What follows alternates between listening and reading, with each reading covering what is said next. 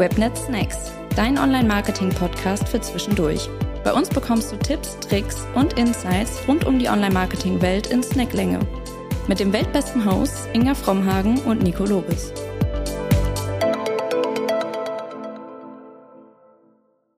Herzlich willkommen zu einer neuen Folge der Webnet Snacks. Hier ist Inga, Social Media Managerin bei Webnets und eure Host für heute, um euch mit erstklassigem Wissen aus der Online-Marketing-Welt zu versorgen.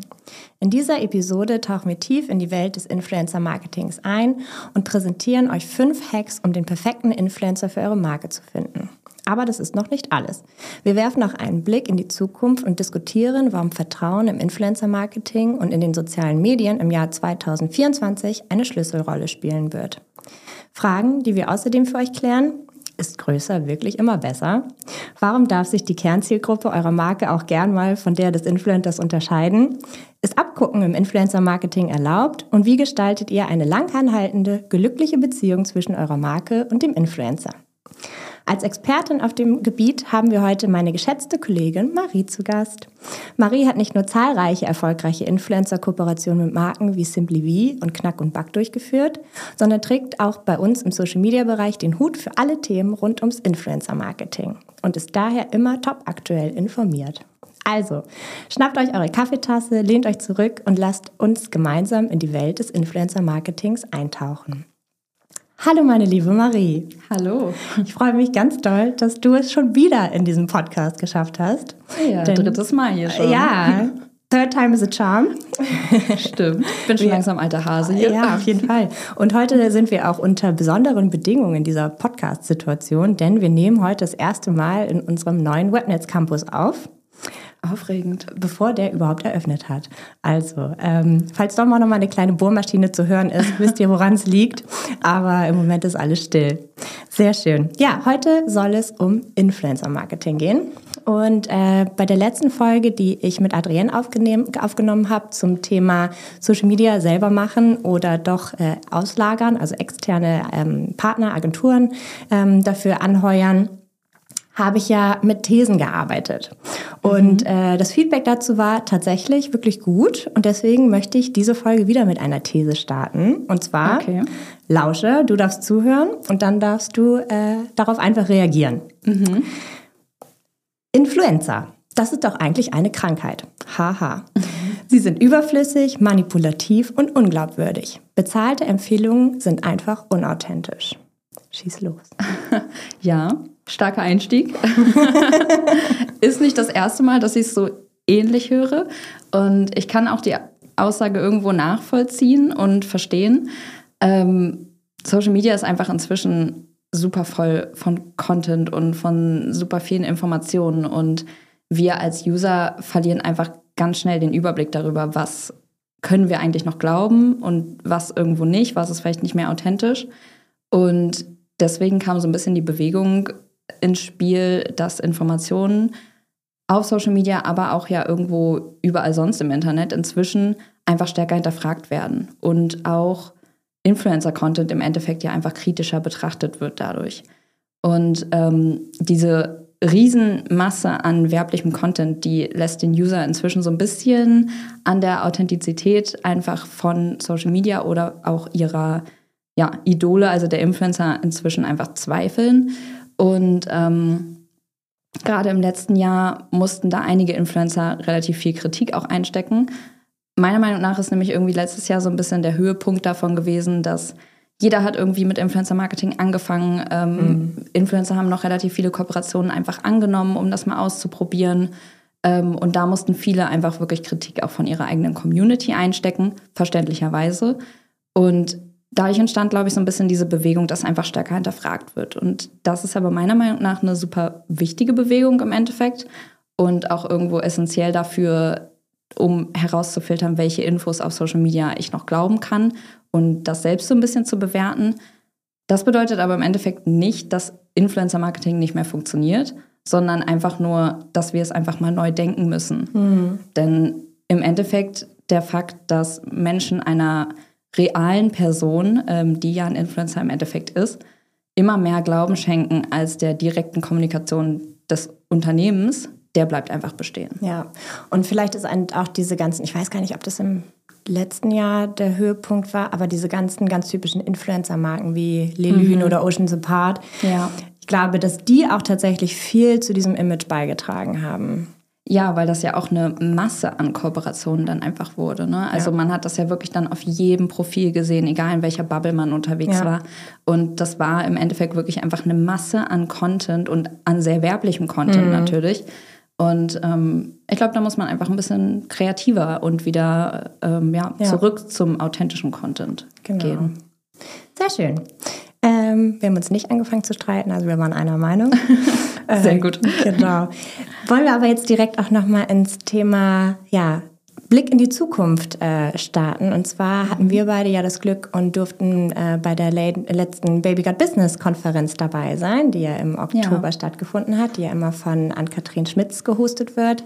Ähm, Ann-Kathrin Schmitz ist super bekannt im Influencer-Marketing, denn die hat quasi die Influencer-Welt die Influencer-Marketing-Welt so ein bisschen geformt in Deutschland tatsächlich. Mhm. Und ähm, am Anfang dieser Konferenz ähm, hält sie immer eine Keynote. Und da ist auch ein ganz großer Teil davon natürlich, okay, was wird im kommenden Jahr passieren? Was ist Trend? Und äh, dieses Jahr stand tatsächlich diese Keynote unter dem, ja, über dem Überthema, also die, das, das Dachthema quasi über dieser Keynote war Vertrauen. Ähm, Warum ist Vertrauen in Bezug auf Influencer-Marketing, aber auch generell im Social Media in 2024 so wichtig, liebe Marie? Ja, ich fand das ganz schön. Ähm, ich habe die Keynote ja auch gehört, als sie das so meinte. Ähm, denn das war auch irgendwo mein Empfinden, dass das eben zurückkommen muss. Denn ich finde, wenn man sich die aktuelle Social Media Welt so anguckt, ich habe es eben schon gesagt, da ist super viel Content, super viel Information und in dieser Welt, wo einfach jeder User mit diesen Informationen quasi überflutet wird, hast du als Marke ja im Endeffekt nur noch eine Chance, wirklich potenzielle Neukunden einfach nachhaltig an dich zu binden und von deinem Produkt zu überzeugen. Und das ist im Endeffekt ihr Vertrauen zu gewinnen. Und eigentlich kann man sich da ganz gut auch daran erinnern, wie die Generationen jetzt anfangen, Produkte zu suchen. Und das ist ja im Endeffekt viel oder es passiert viel über Social, äh, Social Media inzwischen.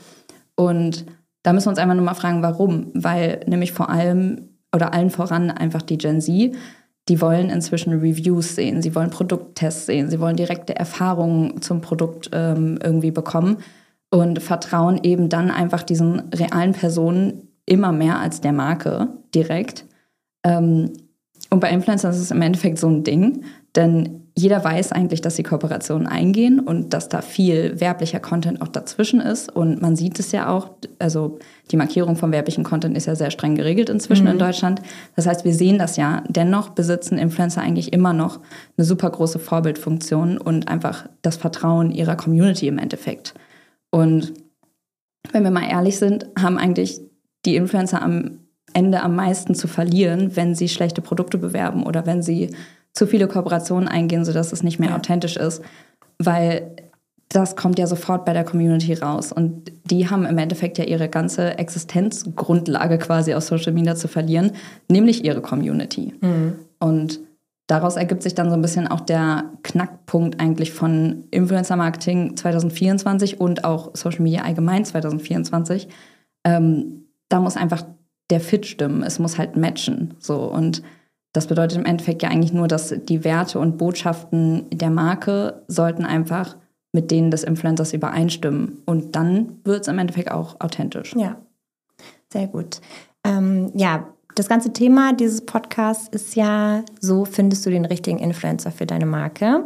Und wir möchten tatsächlich auch, dass die Zuhörer, dass ihr nach dieser Folge mit den Informationen rauskommt. Ich habe wirklich fünf Hacks, fünf Schritte an der Hand, mit denen ich loslaufen kann und den richtigen Influencer für meine Marke finden kann. Deswegen kommen jetzt folglich fünf Fragen, die ich dir stelle, Marie. Mhm. Ähm, und zwar beginnen wir mit der ersten, die ich ja gerade schon mit einem kleinen Schmunzler gesagt habe. Kommt es wirklich auf die Größe an? Also verspricht meine Influencer-Kampagne mehr Erfolg, wenn der Influencer eine sehr hohe Followeranzahl hat? Ich könnte jetzt einfach kurz und knackig Nein sagen. ich hole trotzdem noch mal ein bisschen weiter aus. Ähm, nee, größer ist im Endeffekt nicht immer besser. Mhm. Ähm, diese Mega-Influencer, also wirklich die Social-Media-Stars, die jeder kennt, die wirken als Kooperationspartner für eine Marke natürlich erstmal, wenn man das auf den ersten Blick betrachtet, wie das Nonplusultra. Also die riesigen Influencer-Stars, die wirklich jeder kennt, mit denen möchte man irgendwie zusammenarbeiten. Und ich möchte auch überhaupt nicht abstreiten, dass hier Anna Johnson, äh, Farina und Co. einfach einen riesen Einfluss auf das Kaufverhalten ihrer Community haben, weil es ist einfach so, die haben eine große Vorbildfunktion, die sind Idole quasi. Das heißt, grundsätzlich wirkt das erstmal sehr attraktiv. Mhm. Aber wir können im Endeffekt auch einfach davon ausgehen inzwischen, dass auch die millionenschweren Profile inzwischen einfach nur noch knapp 10% ihrer Follower wirklich mit ihrem Content erreichen. Und das wird eigentlich nur größer, je größer das Profil ist. Ja. Woran liegt das im Endeffekt? Zum einen natürlich am Aufbau irgendwie des Instagram-Algorithmus, zum anderen daran, dass da vielleicht noch super viele tote Profile auch unter den Followern sind, die dann natürlich nicht interagieren, was wieder auf den Algorithmus einspielt und so weiter. Ähm, dazu kommt auch einfach, dass die Mega-Influencer nicht immer noch so eine eindeutige Zielgruppe haben. Also sie bedienen ja meistens nicht mehr nur noch eine kleine Nische wirklich sehr intensiv, sondern je größer das Profil ist, desto größer sind da im Endeffekt auch unsere Streuverluste. Und daher würde ich jedem Unternehmen, was jetzt nicht überdurchschnittlich viel Budget für Influencer hat, wenn euch das Geld egal ist, okay, dann go for it. wenn es nicht egal ist, dann würde ich jedem Unternehmen empfehlen, einfach wirklich mit Creatoren vor allem aus dem Mikrobereich zusammenzuarbeiten. Denn hier haben wir wirklich nicht so große Streuverluste oder beziehungsweise sie sind nicht mehr so ausschlaggebend. Und hinter der Interaktion auf dem Profil steckt meistens wirklich eine aktive und vor allem loyale Community. Hm, von welcher Followeranzahl reden wir ungefähr bei Mikroinfluencern? Ich sage immer, so ein Mikrobereich ist ungefähr von 10.000 Followern bis 100.000 Followern. Okay. Alles darunter wären dann die Nano-Influencer, darüber mhm. wäre dann schon der Makrobereich. Okay. Sehr schön. Ähm, ganz entscheidend ist natürlich auch die Zielgruppe des Influencers. Kannst du einmal erläutern, warum es so wichtig ist für den Erfolg einer Zusammenarbeit, dass die, äh, dass die Zielgruppe des Influencers einfach zur Zielgruppe der Marke passt?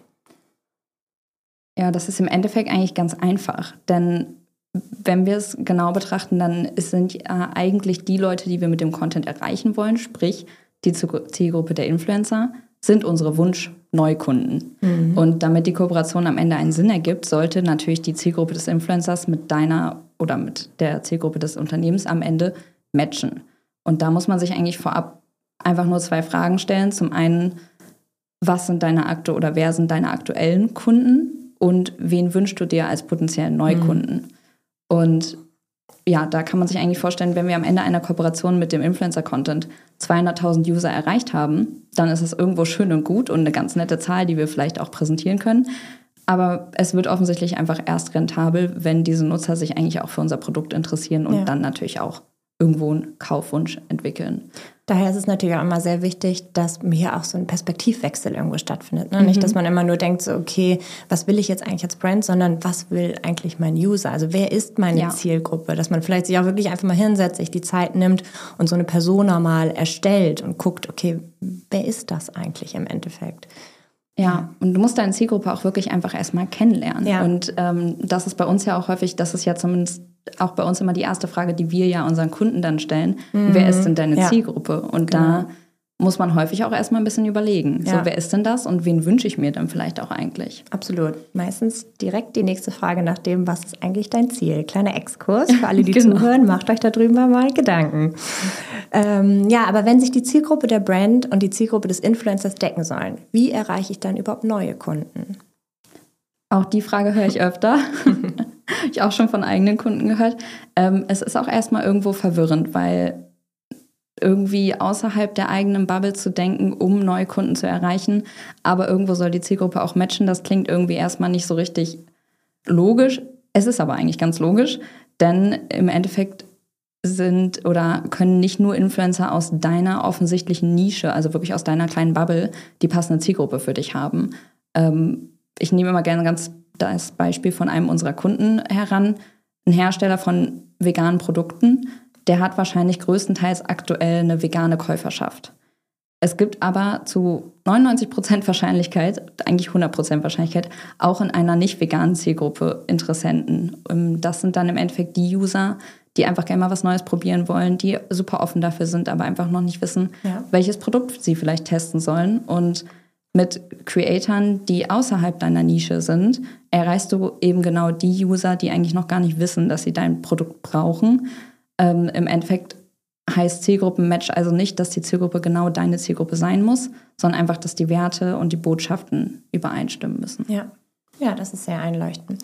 Wenn ich jetzt aber noch ganz am Anfang bin und ich habe wirklich noch gar nicht viel Erfahrung mit Influencer-Marketing, ist es okay, wenn ich mir Best Practices von meiner Konkurrenz angucke, die vielleicht, wo ich einfach Fan von der Kooperation bin und das vielleicht einfach kopiere? Also ist Abgucken erlaubt im Influencer-Marketing? Ich würde es auch nicht, ja, grundsätzlich ja. Ich würde es auch gar nicht unbedingt abgucken nennen, sondern vielleicht auch einfach sich inspirieren lassen. Mhm. Ähm, denn im Endeffekt müssen wir das Rad nicht jedes Mal neu erfinden. Wir können uns ruhig inspirieren lassen. Es sollte irgendwo aber auch einfach zu der Marke an sich dann passen. Also es bringt nichts, einfach ähm, die gleiche Kooperation zu kopieren und vielleicht den gleichen Creator zu nehmen wie deine direkte Konkurrenz. Da würde ich sogar auch sagen, direkte Konkurrenz solltest du einfach direkt Kooperationspartner vielleicht von der Recherche oder in deiner Recherche dann einfach außen vor lassen. Denn wir wissen im Endeffekt alle, wie authentisch es ist, wenn ein Influencer am einen Tag sage ich mal, für Mercedes-Werbung macht, am nächsten mhm. Tag für Audi-Werbung macht. Das ist absolut überhaupt nicht authentisch. Ja. Ähm, man kann aber ruhig sich Unternehmen anschauen, ähm, die einfach mit den eigenen Werten matchen, also die die gleichen Werte haben, die die gleiche Strategie haben, dessen Visionen man vielleicht teilt und sich da einfach anschauen, was machen die für Kooperationen, welche, mit welchen Creatoren arbeiten die zusammen, wie bauen die Kampagnen auf.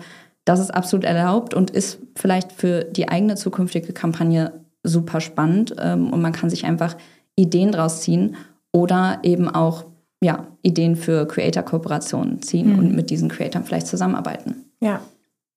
Ähm, nun habe ich ja vorhin schon von der Baby God Business Konferenz erzählt und da waren tatsächlich auch viele Creator, wie zum Beispiel Riccardo Simonetti oder Farina, die mhm. ja wirklich gerne auch langfristige Kooperationen mit ihren Brands, mit denen sie zusammenarbeiten, abschließen.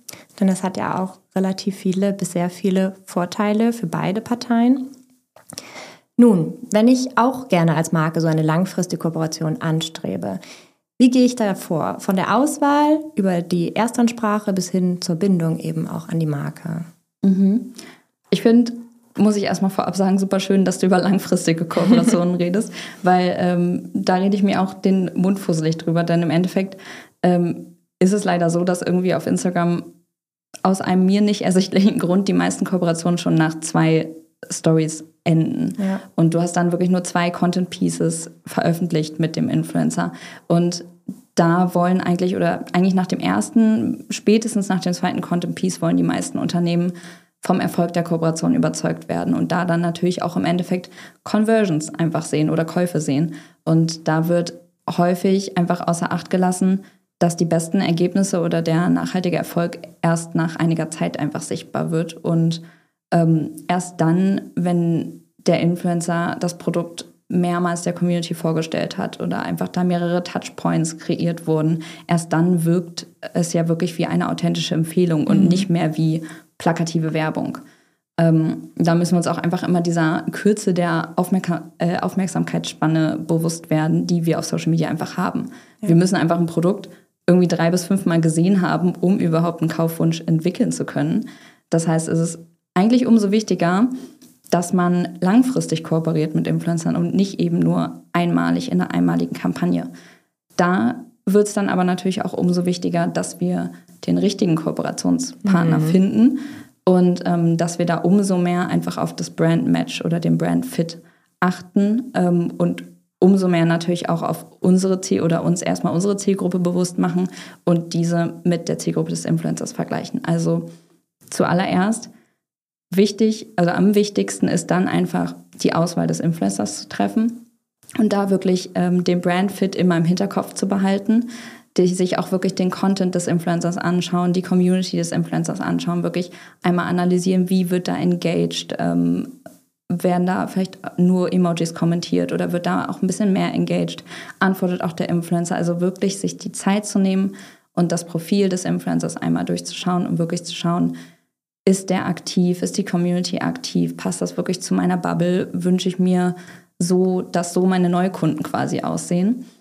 Und dann im Endeffekt einfach auch anfangen. Ähm, und ich bin immer ein großer Fan davon, wirklich transparent mit den Influencern dann zu kommunizieren. Was ist mein Ziel? Ähm, vielleicht kann man auch schon sagen, wie lange möchte ich äh, mhm. ungefähr dieses Produkt zum Beispiel bewerben und dann auch wirklich mit dem Influencer in die Kommunikation gehen. Welche Content-Formate denkt er kommen oder denkt er oder sie kommen am besten bei der Community an? Wie oft? Ähm, in welchem Rhythmus? Da kann man ganz offen mit denen sprechen. Die sind ja im Endeffekt mitentscheiden. Genau, die ne? können mitentscheiden. Die kennen ihre Community am besten und dann einfach planen, dass man mehrere Content Pieces über einen längeren Zeitraum veröffentlicht und vor allem dann auch verschiedene Formate einfach nutzt. Weil es bringt dir wenig, wenn du im Endeffekt nur über die Story kommunizierst ja. oder nur über einen Feedpost. Nutzt doch ruhig Real Stories, ähm, Feedposts, Carousels. Binde ruhig alles mit ein, sodass die User im Endeffekt so viele Touchpoints wie möglich mit deinem Produkt einfach ja. haben. Kann ich den Influencer noch fragen, ob es okay ist, erstmal einen Probemonat zu machen oder Grundsätzlich kann man alles kommunizieren. Mhm. Also ich bin wirklich da auch ein Fan von, einfach transparent reinzugehen und zu sagen, so hey, ähm, haben wir vielleicht auch noch nie gemacht, ist vielleicht unsere erste längere Kooperation.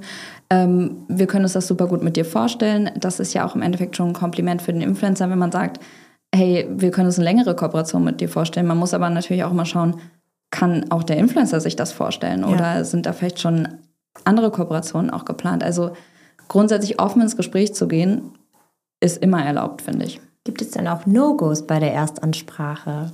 Ja, also grundsätzlich solltest du dich natürlich vorab intensiv mit dem Influencer auseinandergesetzt haben und was gar nicht geht, sind einfach so Anschreiben, die du einmal verfasst und dann hundertmal rausschickst. Also du solltest schon jedem Influencer wirklich eine individuelle, ähm, individuelles Anschreiben formulieren, ähm, auch auf sein Profil eingehen, ähm, wirklich auf den Content oder wenn du zum Beispiel gesehen hast, der hat äh, Kids, ähm, eine Familie, war gerade im Urlaub, dann das ruhig auch ansprechen, dass ähm, der oder die auch einfach das Gefühl hat, du beschäftigst dich wirklich damit und schreibst nicht gerade hier 200 Influencer auf einmal an. Also ja. das kommt immer gut, wenn man irgendwo eine persönliche Note einstreut und die wissen ja auch, dass da nur ein Mensch hinter sitzt und da sitzt auch nur ein Mensch hinter. Ja. Das heißt, wir können auch von Mensch zu Mensch einfach ja. authentisch kommunizieren. Und einfach freundlich, nett Genau. Und so, dass man sich halt damit auseinandergesetzt hat. Ich glaube, das ist schon, ist schon ein kleines Geheimnis, damit die Influencer dann auch überhaupt antworten. Ja. Ähm, nun möchte ich natürlich auch, dass die Influencer Lust haben, mit mir zusammenzuarbeiten. Also ich möchte die in gewisser Weise auch an mich binden. Es ist ja nicht nur im Social Media hast du ja nie so eine One-Way- ähm, Show, sondern, nee, One-Man-Show ist das in dem Falle, aber du hast nie eine Einbahnstraße, in der du kommunizierst, sondern es ist immer quasi ein Geben und Nehmen. Ähm, wie schaffe ich das denn, dass der Influencer sich bei mir wirklich wohlfühlt und dann eben auch mit meiner Marke weiter zusammenarbeiten möchte?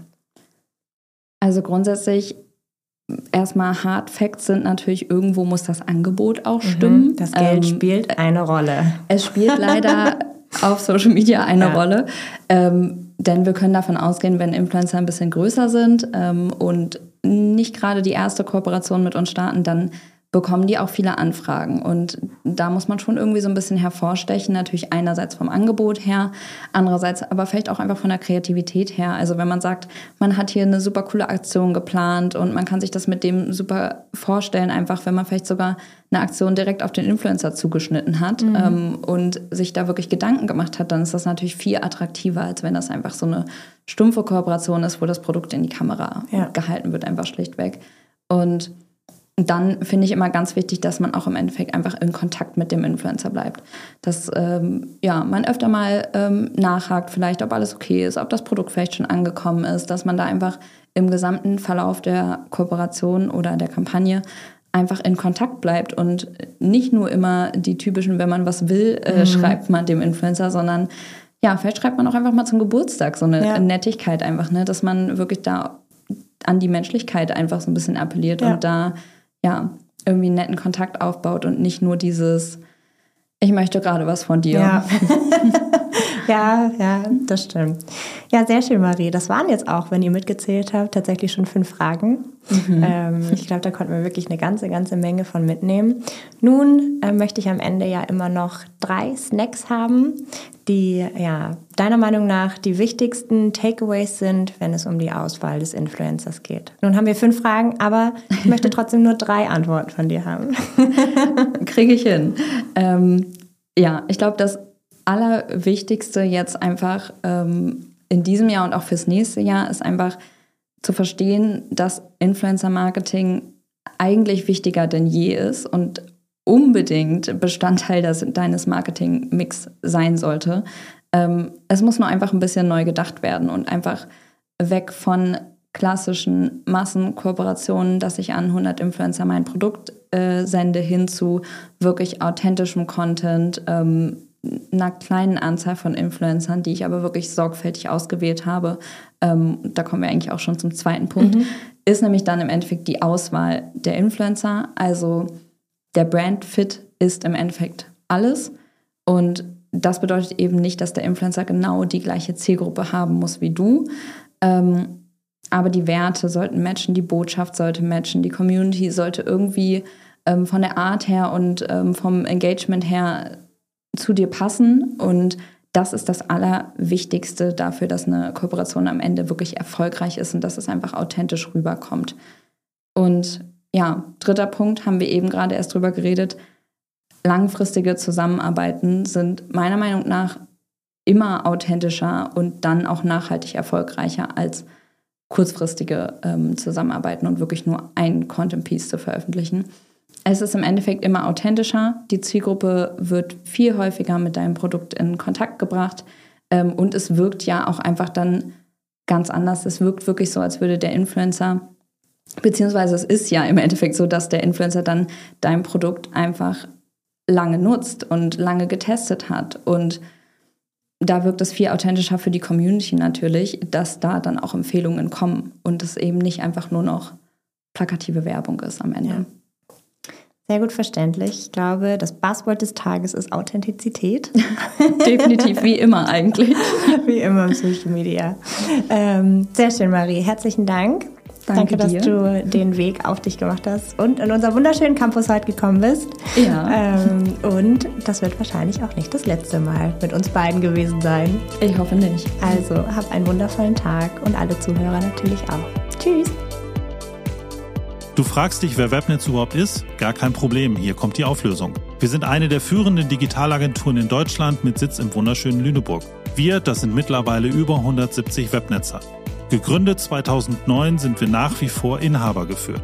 Wir betreuen unsere Kunden national und international in den Bereichen Online-Marketing mit all seinen Kanälen, Webentwicklung und im Consulting. Wir sind Partner von Google, Meta, TikTok, Avon, Shopware und, und, und.